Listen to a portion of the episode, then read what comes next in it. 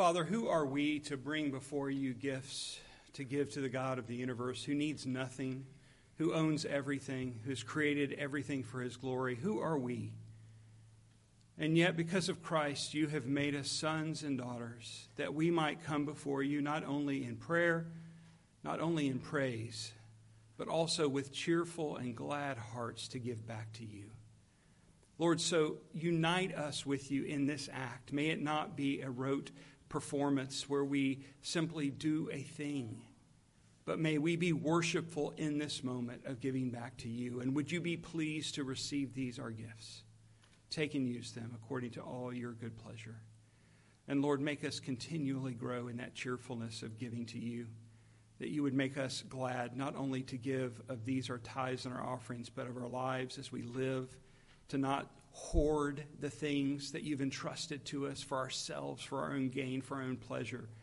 But Lord, cause us to gladly give them up for you, to you. In Jesus' name we pray. Amen. Please turn in your Bibles to Matthew chapter 6. And while you're doing that, uh, just mention uh, follow up on uh, since Clayton mentioned Sunday school and Zach talked about our rhythm and liturgy and worship. Uh, to just tell you that our Sunday school this, this fall is going to be on worship. Why we do what we do, how we do what we do. And so, if that has been something that you've wondered about, whether it's been a specific thing in our liturgy or even how we approach the Lord, I want to encourage you to come and to be a part of that at the 9 o'clock hour. We'll take six weeks and we'll look more in depth at the, the subject of worship. Uh, the other thing is, our kids are going to be doing the same thing. Uh, Angela Viersma has agreed again to teach the, the, the, children's Sunday school class, and their curriculum is going to be covering the same thing we are going to do as students, adults, youth, and adults together uh, in the auditorium. And so this is going to be something I think that will be beneficial, and I encourage you to come and be a part. Look now at God's Word. Let's begin reading in verse 5. This is Matthew chapter 6 and verse 5. This is God's Word. And when you pray, you must not be like the hypocrites, for they love to stand and pray in the synagogues and at the street corners that they may be seen by others. Truly, I say to you, they have received their reward. But when you pray, go into your room and shut the door and pray to your Father who is in secret. And your Father who sees in secret will reward you. When you pray, do not heap up empty phrases as the Gentiles do, for they think that they will be heard for their many words. Do not be like them, for your Father knows what you need before you ask Him. Pray then like this Our Father in heaven, hallowed be your name. Your kingdom come, your will be done, on earth as it is in heaven. Give us this day our daily bread, and forgive us our debts, as we also have forgiven our debtors and lead us not into temptation, but deliver us from evil. For if you forgive others their trespasses, your heavenly Father will also forgive you. But if you do not forgive others their trespasses, neither will your Father forgive your trespasses. This is God's word. Thanks be to God for his word. Let's pray. Father, as we approach now your word, this is something that we are unable to do for ourselves, for we, with our human minds and our human abilities, can read and ingest intellectually, but what we need is spiritual. What we need is your spirit to move and to work and to take this, your all powerful word, and plant it in our hearts, which involves uprooting, Lord. So, would you uproot today? And would you plant deeply your word that we might hear? And understand and respond in obedience and faith. All for your glory we pray. In Jesus' name, amen. Please be seated. If you weren't with us last week, we began looking at this broader section of the Sermon on the Mount, verses uh, 1 to 18 of chapter 6. We looked at verses 1 to 6 and then 16 to 18, so we're kind of circling back around. I wanted to do this to be able to spend more time on the Lord's Prayer. The theme, as we saw last week, of this section is hypocrisy. And many of us forget that when we think of the Lord's Prayer, although this isn't the only example of the Lord teaching his disciples to pray in this way. Yet, one of the examples, and the one that's probably most well known, is this one in Matthew, is set in the context of addressing hypocrisy. And so, one of the things that might be the most obvious is that a hypocritical prayer is no prayer at all. If God is omniscient, and He is, and He knows all, and He knows the secret thoughts of our hearts, then how in the world could a prayer ever be effective if it was hypocritical? If it was motivated by some other uh, uh, motivation or intent of our heart, if it was directed to, to, to be heard by others, to be seen by others. Now, we confess we're hypocrites, and even our best prayers, that we might call them, uh, are tainted or seeded with, with, uh, with hypocrisy. But the point that Jesus is making is don't, don't let your prayers be this way. Don't let it just be something that you do that's performative to be seen by others. Don't let it be something that you think that it's meritorious, as if you could merit the hearing of the Almighty God. Jesus has done that. That's why we're able to approach the throne boldly. Now, in particular, he is calling out those whose framework for religion is merely external. Those who have no inward reflection, the scribes, the Pharisees, there's no mourning over sin, there's no weeping over the harm that they've done through the actual sins they've committed. Uh, these are the ones who have convinced themselves, although others may observe otherwise, that they do all things right. You've got a question about something in life, boy, do they have an answer. They'll be glad to tell you how you have been doing things wrong and how they have got the right answers for you. They may do this with their words, they may do this with their actions, they may do it with both, but they are the teachers of all. If anyone is bothered or offended by them, it's their fault, their own weakness. If anyone disagrees with them, they are the ones that are in the wrong. And so it's in the context of Jesus calling out these hypocrites, as he calls them, that he now speaks against approaching God in prayer in such a way. He's going after the attitude of our hearts, the motivation. We tend to focus on the external. It's kind of our default to focus on the external. What do I have to do? What's my checklist? What do I need to perform? And Jesus in the Sermon on the Mount, as we've seen and as we'll continue to see, is continually going after the heart. What is behind our motivation? And so, as we saw last week, he then used the framework of prayer of giving and fasting to address this issue of hypocrisy. We're still in that section now as we look at verse 7 today and begin to go deeper in looking at the Lord's Prayer. It's still in that context of speaking against hypocrisy.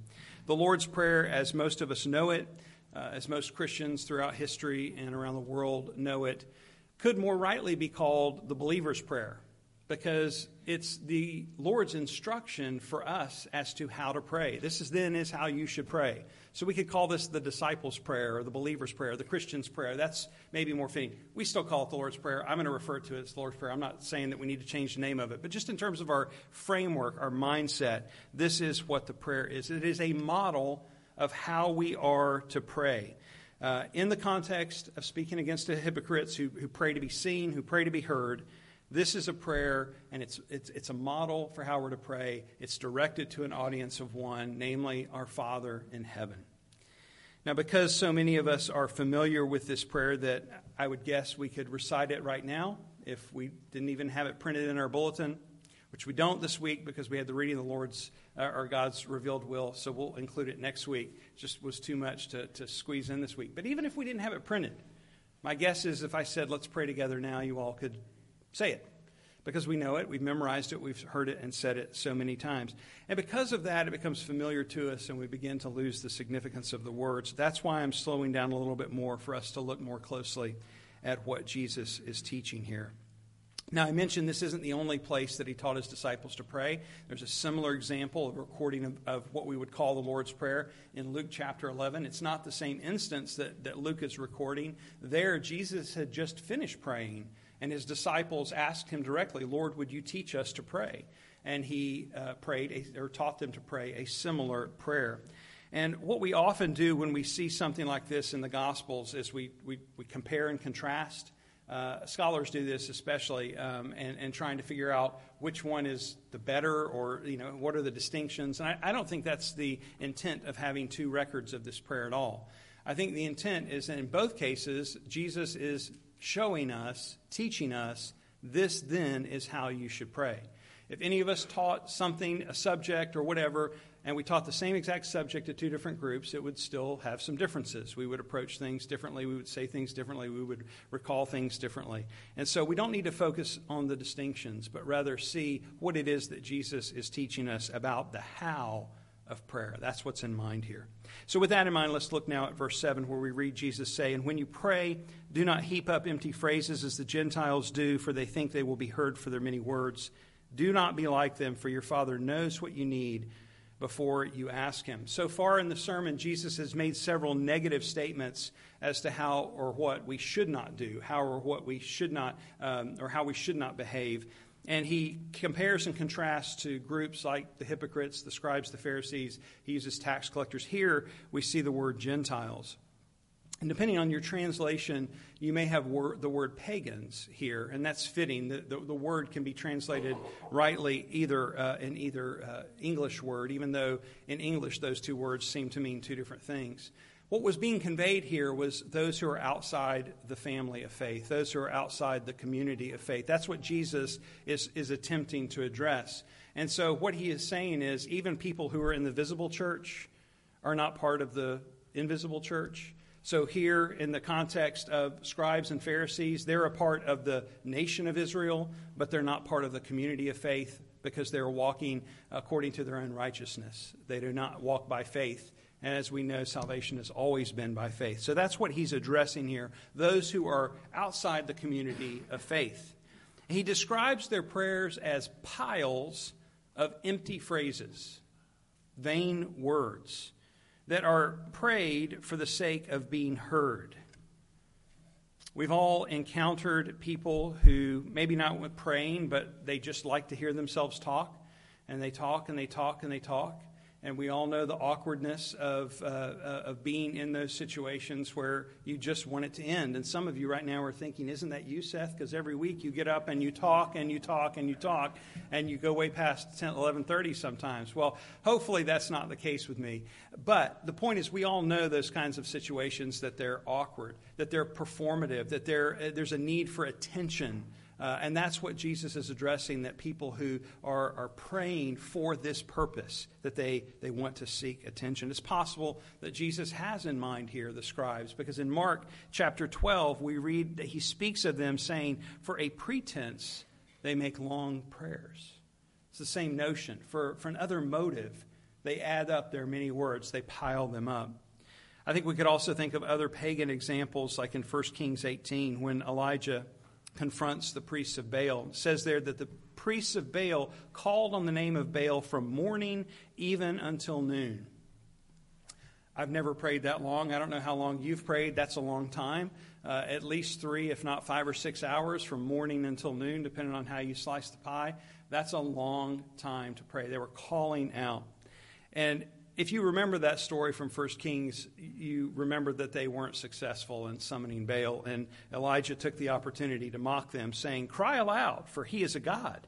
Either he is musing, or he is relieving himself, or he is on a journey, or perhaps he is asleep and must be awakened. Well, the point that Jesus is making here is that we should not seek to justify our prayers by the length of them from morning until evening, or by the eloquence of our words that we speak. I've heard many Christians confess that they're fearful to pray out loud or to pray in public because they don't know the right words.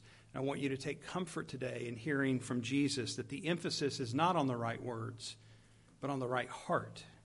That is a heart that is sincere in its intent to approach the throne of grace, to genuinely be heard by God. It is the prayer example that we saw last week as we looked at the, the, the Pharisee who prayed, Thank you, God, that I'm not like all these terrible people, and then the tax collector who just said, Had mercy on me, a sinner.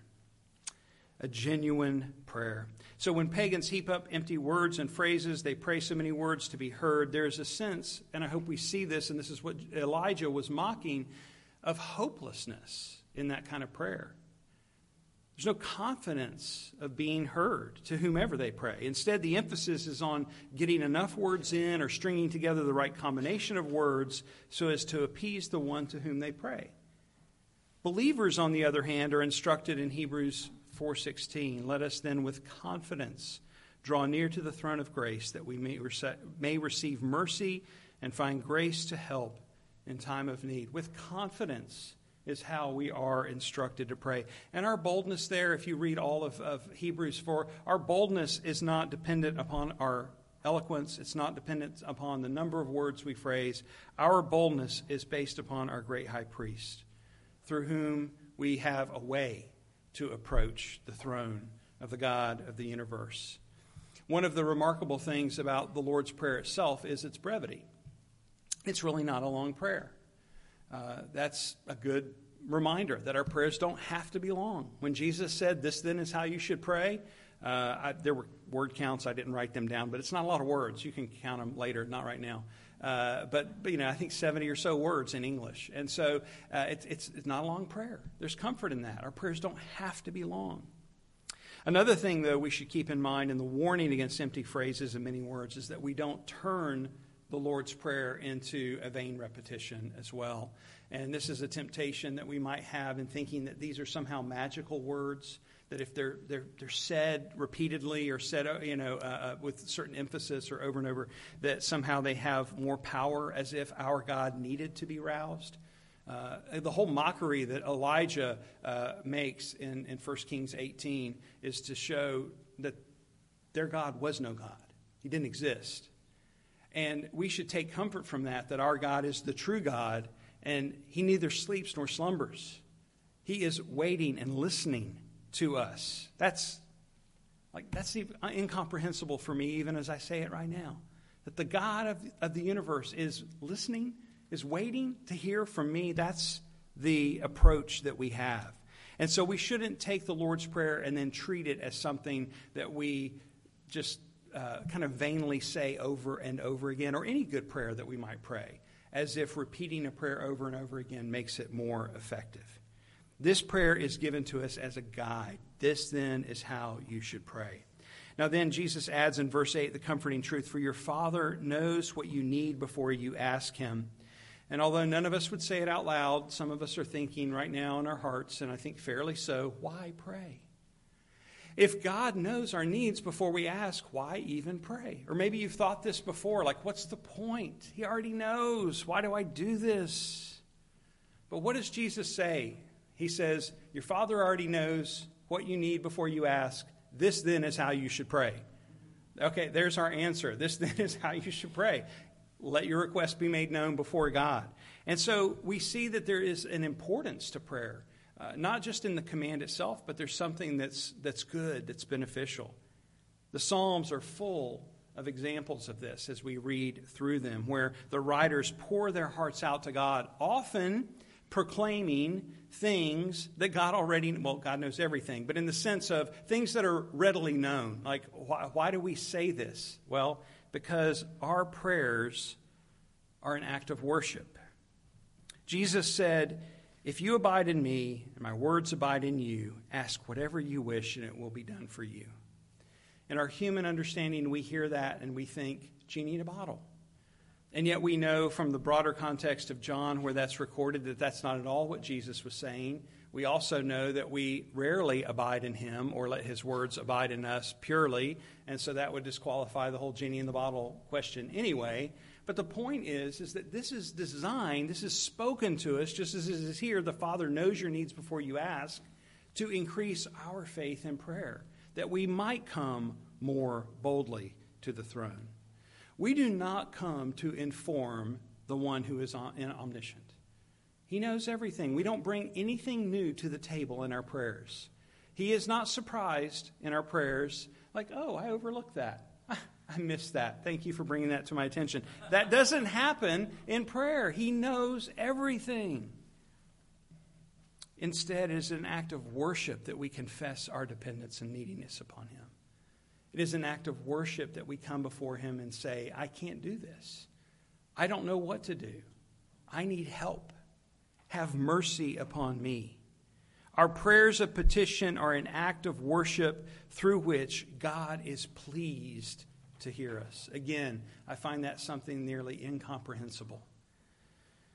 Our requests are bolstered in confidence by this truth that He already knows what we need before we ask Him, and yet He tells us, Bring them boldly before my throne. R.C. Sproul helpfully explains We cannot give Him information that He lacked before we informed Him. We cannot correct His counsel, showing that what He is determined to do is wrong. God does not have a plan B that He puts in motion at our request. We pray because it changes us. We pray also because God uses our prayer as the means to bring about the ends that He has decreed from all eternity.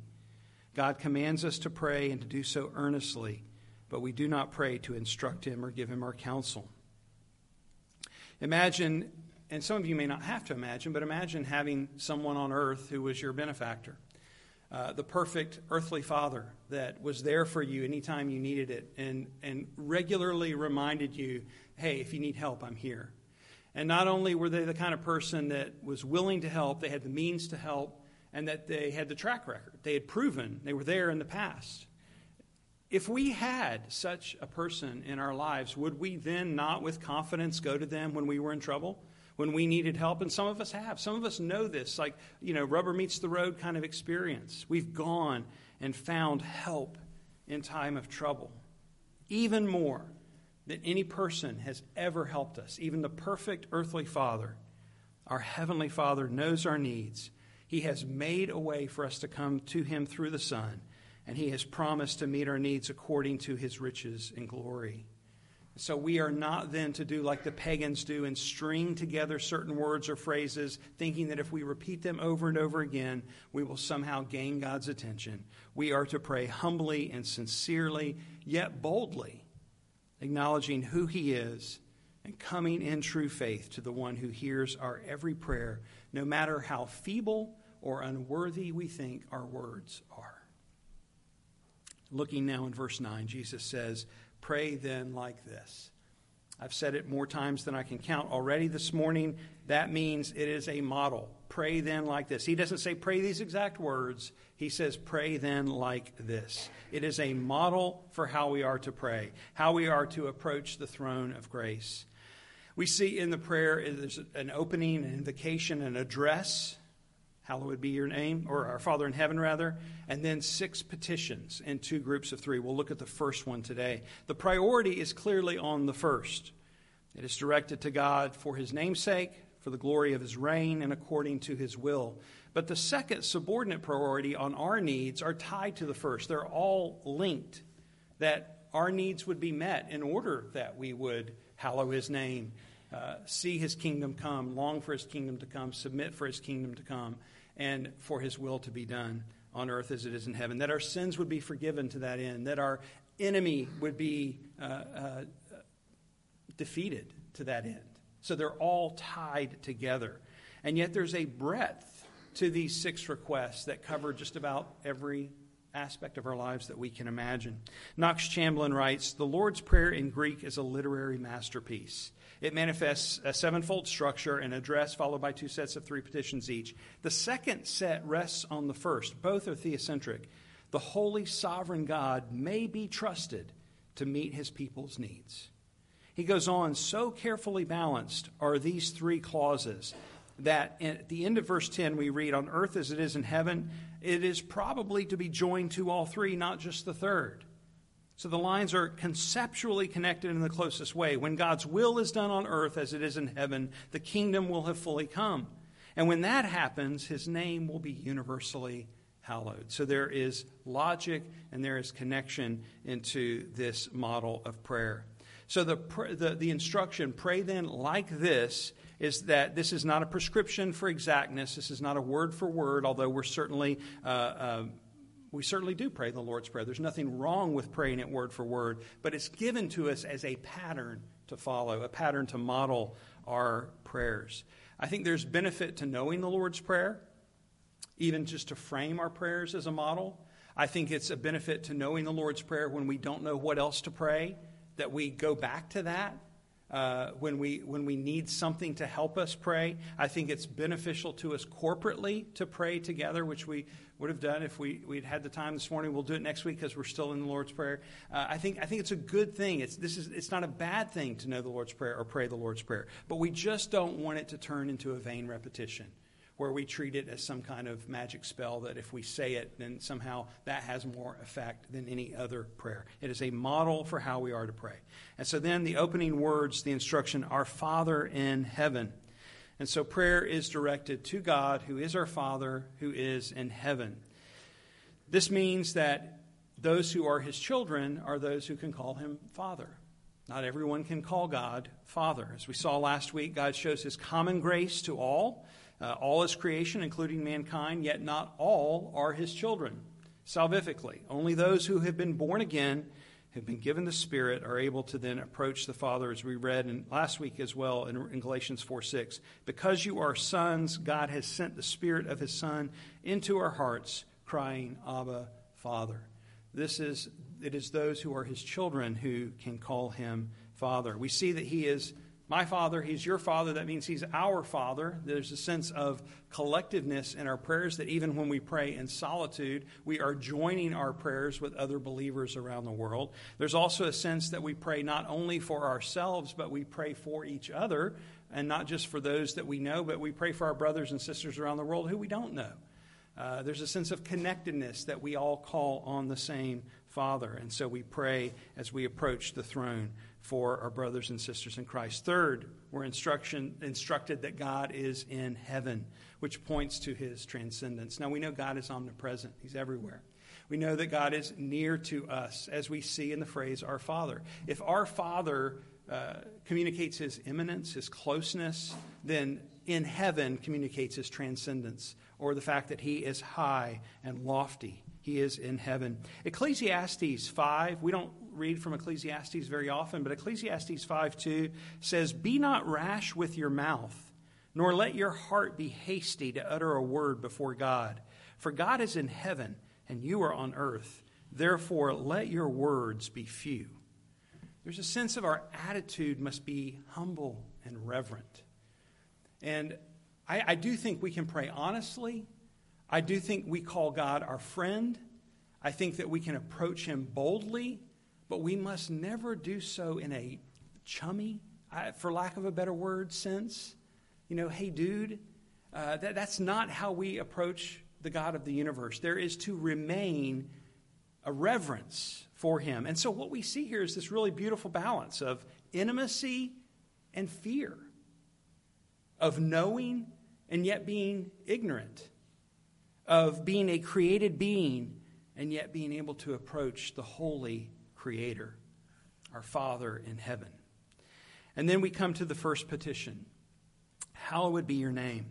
Now, in our days, we understand names don't have the significance that they did in ancient times. If you've grown up in the church or spent any time or Sunday school, you've learned about the significance of names in ancient times, that names represented who a person was, often their character. We see names changed when something significant happens in a person's life sometimes. Uh, so names were more significant than they are to us in our day. But this is especially true in how God revealed himself to his people through the revelation of his names. In the Old Testament, we see God as El Shaddai, God Almighty. He is El Elyon, God Most High. He is Adonai, the Lord, our Master. He is Jehovah, I am who I am, the self existent one. And so, for us to pray that God's name would be hallowed is simply that we would pray that He would be revered for who He is.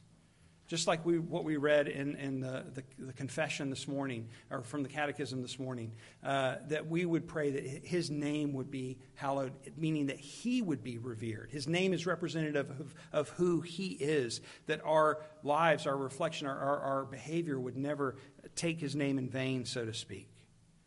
Again, we could go back to the Psalms for examples of how this is done. Because again and again, as we read through the Psalms, we see in their, in their phrases, in their petitions to God, mixed with His character and His names, who He is. And as we read and study, hopefully, hopefully, it is not just merely an intellectual assent to these things being true, but hopefully, as we read and study and maybe even sing the Psalms, our hearts are lifted We're moved. We're drawn up in worship because of who this amazing and glorious God is. So, this prayer is then that we would all and others with us arrive at such a reverence for God, such a worship of the Almighty One who was and is and is to come. That is, we are praying for others to taste and see that the Lord is good. Hallowed be your name. Lord, would you bring others to hallow your name? We petition God to make his name known among all the peoples of the world, world that his name would be hallowed. We pray that it would happen that men and women from every nation, tribe, and tongue would come to know and worship the true God. As we read in Psalm 34, Oh, magnify the Lord with me and let us exalt his name together. That is the Old Testament version of Hallowed be your name. That's what the prayer is getting at. Next, the second of the three petitions, Your kingdom come. Now, I've already mentioned that these are all connected. Their structure indicates all three petitions are linked to the final phrase, on earth as it is in heaven. So we're praying that the kingdom would be manifest on earth as it is in heaven. And as his name is hallowed among all peoples, his kingdom comes to earth as it is in heaven. Now, the kingdom of God is, is one of Matthew's central themes. We've seen it already. We saw it from the very beginning. John the Baptist comes on the scene. He calls people to repentance and he announces, The kingdom of heaven is at hand. And then Jesus, early in his ministry, announces the same thing Repent, for the kingdom of heaven is at hand. And so Jesus repeats that call to people, indicating that he something unique has happened with his arrival. We call it the inauguration of the kingdom. Uh, you know, the kingdom of God is, uh, but, but in terms of the kingdom of God on earth, there was something unique that happened when Jesus came. It changed, changed everything, right? And so we call that the inauguration. But we understand that it's not the consummation. The kingdom is coming. It has come, it is come, and it will come. And so we, we use phrases like the now and the not yet to talk about the tension that this brings. But the kingdom has come, is coming, and will come in its fullness and finality when Jesus returns. So we're praying right now that his kingdom would come into the hearts and lives of people everywhere. It's another, it's, there's a missional component to this. Now, as Presbyterians, we are well known for our confession of God's sovereignty. He has not only created all things, but he rules sovereignly over all things. So, why do we pray for his kingdom to come or his will to be done on earth as it is in heaven? Well, the prayer is not so much about God getting his way, the prayer is about us acknowledging that he is God, that he is sovereign. And so it is very much about evangelism. It's very much about missions, that we're mindful of that, that other people would come to see and to know and to live as if God was sovereign, that they would submit to the God of the universe. But it isn't just about missions, it is about us. And it must be about us. Because if all we do is pray for other people to submit to the reign of King Jesus, I think we miss the whole intent of the prayer. We must submit to the reign of King Jesus. And this is an everyday kind of prayer.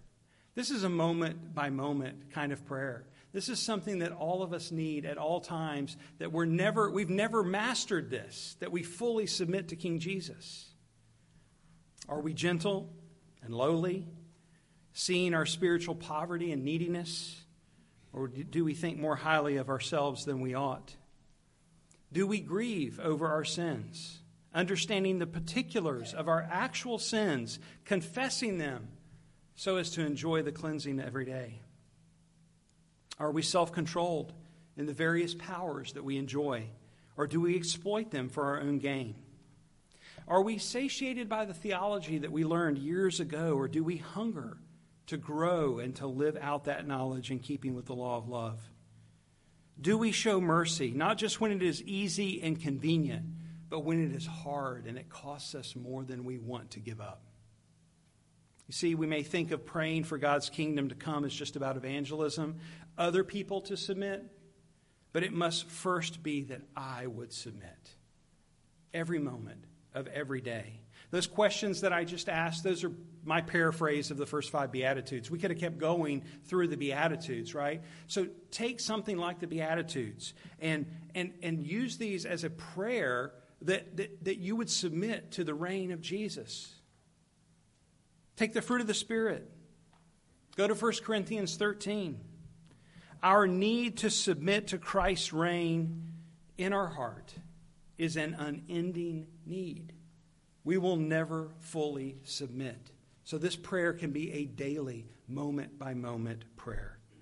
It's like the game of whack a mole, right? The little, talk about the little legalist that pops his head up all the time. What about the little rebel that pops his head up all the time? And you think you've got this area mastered over here, and he pops his head up over here. This is a continual strive a continual battle for the believer. So, let us pray for the kingdom reign of Jesus to come in the hearts and lives of others all around the globe. But first, let's pray for his reign to come into every nook and cranny of our wondering and deceptive hearts. Then we ask for God's will to be done on earth as it is in heaven. Again, you can see how everything flows into the next, the certain logic. His name being hallowed, his kingdom reign expands, and that it, the result is that his will is done on earth as it is in heaven. Now, some may wonder, and again, why we pray for God's will to be done. We talked about God being sovereign. Uh, isn't His will always done? Yes, it is, right? But we need to distinguish what the prayer is getting at here. There's a sense of God's uh, will that is, is it's His decree or His determination. What will come to pass? There's no stopping it. He has decreed it. And then there is His revealed will for us. And what we tend to focus on and spend the most time on is trying to figure out his hidden or unrevealed will for us. Uh, we we, we want to know who we're supposed to marry, or if, which house we're supposed to buy, or if we're supposed to take a certain job, or how we're to prepare for our future. We spend all of our time worrying about that. God doesn't reveal any of that to us in His Word, those specifics. He doesn't answer any of those questions. Instead, in His Word, He reveals specifics that will impact and direct all of those questions and more. First, or First Thessalonians chapter 4, verse 3, it is God's will for what? Your sanctification. You want to know what God's will is for your life? It says it right there. 1 Thessalonians 4 3. Your sanctification, your growth in the grace and the knowledge of the Lord Jesus Christ, that you would be more and more like Jesus. All other matters about jobs, marriage, finances, dreams are subordinate to my being conformed into the image of Christ. And I would argue, are at work for my sanctification. All those things that we fret about, all those things that we worry about getting just right, you know, we don't want to mess it up. God, what is your will in this? All of those serve my sanctification. That is what we're praying for that we would understand what God's revealed will is for us, that we would do His revealed will that He's already told us. Oh man, this is what I want from you to do justice, to love mercy, and to walk humbly with your God. That is what the prayer is getting at. When we pray for God's will to be done, we could pray again through the Beatitudes. We could pray through the fruit of the Spirit. We could pray through the passage that we looked at last week in Romans 12 and prayerfully work through it. We take the Ten Commandments, we can take Philippians chapter 2, any of these passages, and begin to take them and flesh them out in prayer for God to do the work that we so desperately need. That is to forge our hearts in the furnace of His grace, that we would look more and more like Jesus. This is the prayer. That it would all happen on earth as it is in heaven. Every creature in heaven perfectly obeys the will of God, perfectly carries out the kingdom mission perfectly honors God for who he is, and one day that reality will come here. Heaven on earth, when Christ returns. But until that time, we pray that this transformation would continue, that it would first in our hearts and lives uh, begin to occur in us. And then we pray for it in others as well, to the uttermost parts of the world. This morning we sang what may have been a, a new hymn. For some of you, it's not new, but may have been the first time you sang it. Um, it's, it's old, the one by Horatius Bonar. Fill thou my life, O Lord my God. Um, it, it, reason that we, we, we sang it, I hope you saw this, is it really portrays this holistic picture of submitting to God's will to be done on earth as it is in heaven. One of the verses says, Praise, uh, the, the, the song's title, Fill, Fill Me, or Fill Thou My Life. Praise in the most common things of life, its goings out and in. Praise in each duty and each deed, however small and mean. That's what the Lord's Prayer, I mean, this, this is the Lord's Prayer in action that we would, every duty, no matter how small, no matter how insignificant, no matter when no one is watching, that we would be filled with praise to live for the glory of God, that His will would be done on earth as it is in heaven, that His reign would be in our hearts. We're going to close our service by singing Jesus Shall Reign, and one of the lines in there speaks of His kingdom stretching from shore to shore that there is, there is no, uh, what was the, the quote from Sproul? There's, there, there's no inch or no molecule that God isn't sovereign over. Uh, there's no ground. I, don't think it's him. I think he used to quote it. It's probably somebody older than that. But the point is, is, is his, his reign stretches over all things. We're about to sing that. And holy, holy, holy, we sang, all thy works shall praise thy name in earth and sky and sea. All thy works shall praise thy name in earth and sky and sea. Meaning what? That we see not only this expanse of the kingdom prayer, of, of the, the, Lord's prayer for his kingdom to come, for his will to be done on earth as in, in heaven, is not just about our hearts and minds, but it, it speaks about creation as well. Creation serves as a reminder as it groans. We read about this in Romans 8. It was pointed out to me providentially this week on, on Friday as I was still working on my sermon. I got a text message from Mike Malone, who was former pastor uh, and he uh, texts a group of pastors. He prays for us regularly and just reminds us of that. And this week, though, he sent a, a screenshot of a devotional that he was reading. And, uh, and it quotes, it, the devotional is by Tim Keller. It quotes Psalm 98 8, saying, Let the rivers clap their hands, let the mountains sing together for joy. The, he, and then Keller writes, The imagery of the trees and fish praising God with the rivers and mountains clapping and singing is more than just poetry. Romans 8, 18 to 25 says that nature was made to be far more alive and glorious than it is in its current state. Modern philosophies cannot fathom that the natural world will not come into its own right until the human race is made righteous again. Jesus will come to restore that ancient harmony.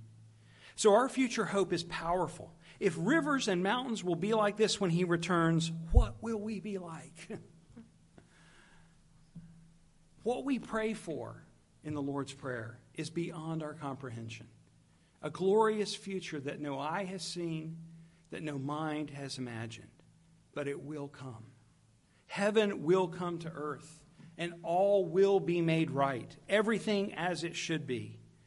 And this will happen because of what Christ has done for us.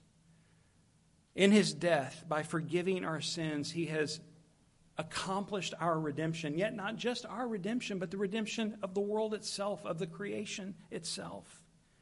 Bringing us out of darkness into his kingdom of light. And when he returns, every knee will bow and every tongue will confess that he is king and Lord of all, and mountains and trees will clap their hands.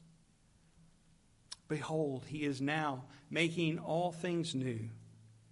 In that day, our faith will become sight, and we will see and experience the completion of that work. And so we pray now with great hope and with great anticipation Our Father in heaven, hallowed be your name. Your kingdom come, your will be done on earth as it is in heaven. Let's pray. Father, that is simply our prayer. But allow me, Lord, to nuance it a little bit. Let, let me say this. Would you, would you do this where we most need it? Not in politics, not in economics, not in world powers, Lord. We need your kingdom to come and your will to be done and your name to be hallowed in our hearts. In our hearts. Lord, only you can do this, and we pray that you would. And then we carry that prayer to the uttermost parts of the world. Lord, would you do this in others? Would you cause them to taste and see that the Lord is good? Would we be able to say together to, uh, to people all around the world, Oh, magnify the Lord with me. Come, let us exalt his name together. Lord, may we be ever committed to the work of seeing your name made great among the nations. So, Lord, we join these prayers together to you, our Father. We ask that you would hear and bless and work according to your will.